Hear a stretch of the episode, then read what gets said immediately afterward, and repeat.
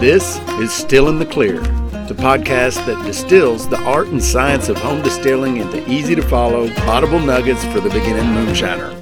This information is for education and entertainment purposes only. You could even call it fiction if you want to. Home distilling may be illegal in your area. I'm your host, Cyrus, and I'm just a guy that lives in the woods and likes to make shine. So let's get into it.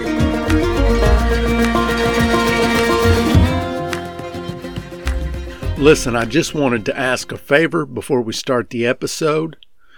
When working to gain exposure for this podcast, it helps to have reviews and ratings. So I'm asking for your help by going to podchaser.com to leave a review for this podcast. Let others know what you think about the show and help us grow at the same time. Thanks. Now let's get to the show. So, in episodes one through four, we went over all the critical aspects of home distillation. And I want to make a distinction here between the things that are important and the things that are, that are critical. Like I said, episodes one through four, we touched on everything that was critical just to make alcohol. The important factors are the things that we can do to kind of tweak our process to improve quality, improve flavor, improve purity, improve um, efficiency of the process, or improve uh, the amount of the yield. All of these different things are, you know, w- what we can do now to improve upon the critical aspects of making your own moonshine at home. Now we're going to start covering some of those important factors. And so today I'm going to be talking about what I think is the next logical step to improve your process. Um, it's a simple little tweak that doesn't take, uh, you don't have to dive deep into any of the complexities. I learned a new trick this year from my buddy Wayne over in our Moonshine for Beginners group on MeWe.com. If you haven't went and joined that group, be sure and do it. Lots of uh, lots of good folks, lots of good information, and uh, just lots of good fun over there. So today we're going to be talking about pH, and pH is a scale that's used to measure how alkaline water is or how acidic it is. It's a scale that ranges from 0 to 14, 0 being the most acidic, 14 being the most base or most alkaline. So 7 in the middle is a neutral water like distilled water. And the reason that it's important to uh, understand pH is the yeast prefers a certain range on that scale to do its best work. And so if we can make our mash fall within that range, then uh, everything works better for the yeast. And, you know, remember the yeast is really doing all the work. So uh, this can be really important.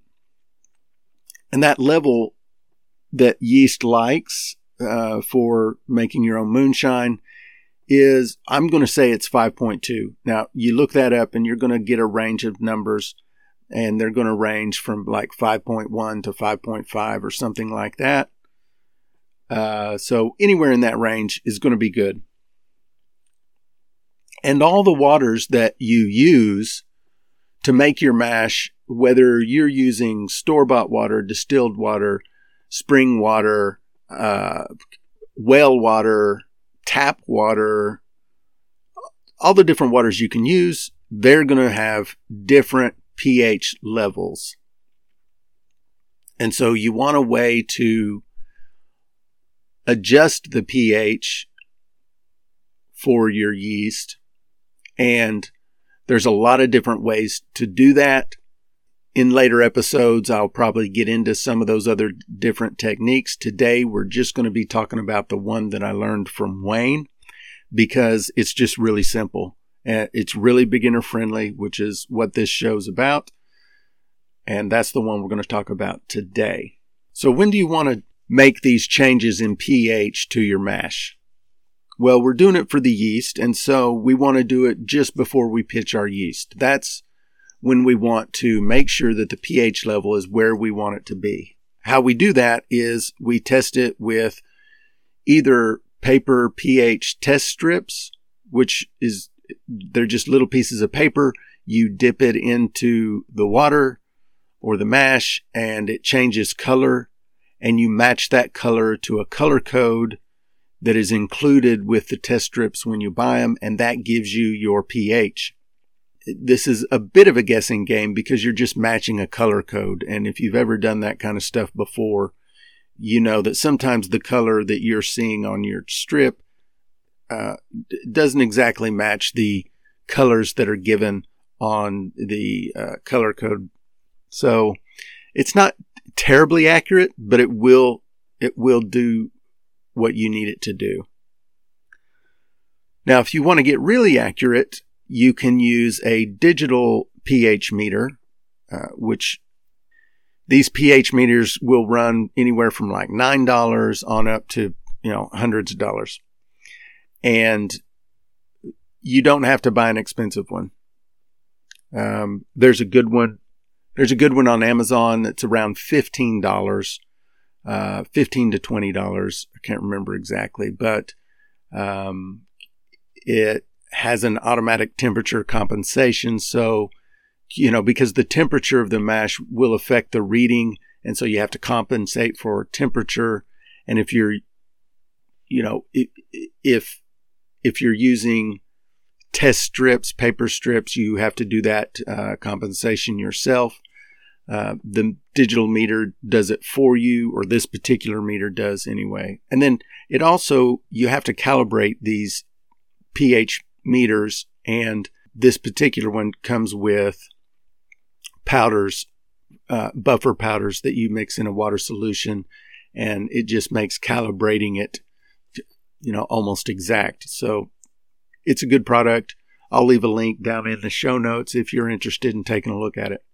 If you if you're going to choose to use the paper test strips, you've got to make sure that the strips include the pH range that you're looking for. So we're looking for like 5.2 on the pH scale, and not all test strips include that range. So make sure when you buy your test strips that you are getting one that includes the 5.2 pH range. So now you've got your test strips or your pH meter, and now you're going to uh, test to adjust for pH. And some people will, they'll test their water before they even make their mash. And this, and this will give you a good idea of what you're going to have to do to the water to get the pH where you want it after you've, uh, after you've introduced your grains or fruits or whatever. But if, like, you don't have to worry about that right now. If you, if you know what the grains and fruits are going to do to the mash, to the pH level specifically, then this can be helpful.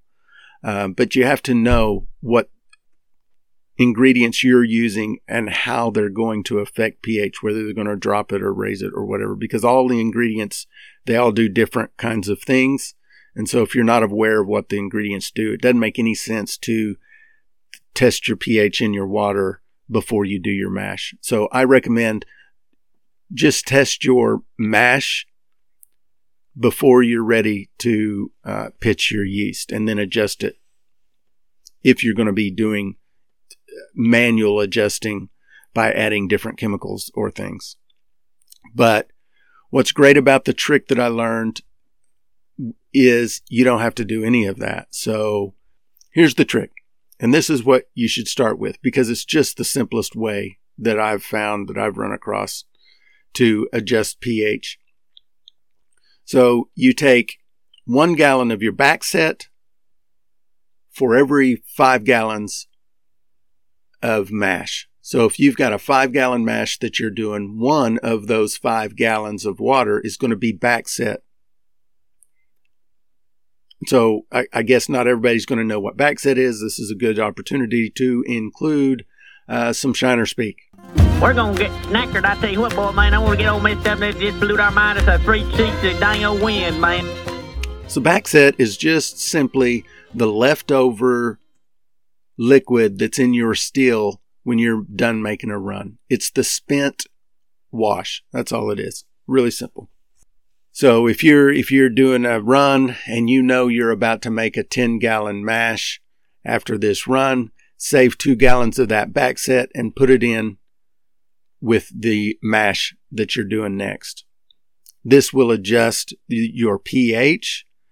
It's not an exact way to do it, but it's a good way to do it and it also has the added benefit that the backset also helps to keep the uh, the bad bacteria at bay, which we haven't got into, and it's it's really not terribly important because when you're when you're distilling, it doesn't have nearly the effect as if like you're making wine or if you're making beer, where it's really important. When you're making whiskeys, it's not terribly important. Um, so try this out on your next batch. Uh, let me know what you think about it. And, you know, also, if you've, uh, through episodes one through four, you've made your first batch of moonshine and you loved it and you just want to keep doing that for the rest of your life, there's nothing wrong with it. So, uh, don't worry about any of that stuff if you just want to keep doing what you were doing. But this trick of adjusting your pH will increase the efficiency and uh, it's not going to affect really anything else. It'll just make your your ferment go quicker. So be sure and try it. Tell me what you think about it. Well, that wraps up this week's episode. I hope you enjoyed it. Share this episode with people you think might enjoy it. That would be much appreciated. It'll sure help our show grow. And don't forget, doing is improving. Have a good one. Talk to y'all next week.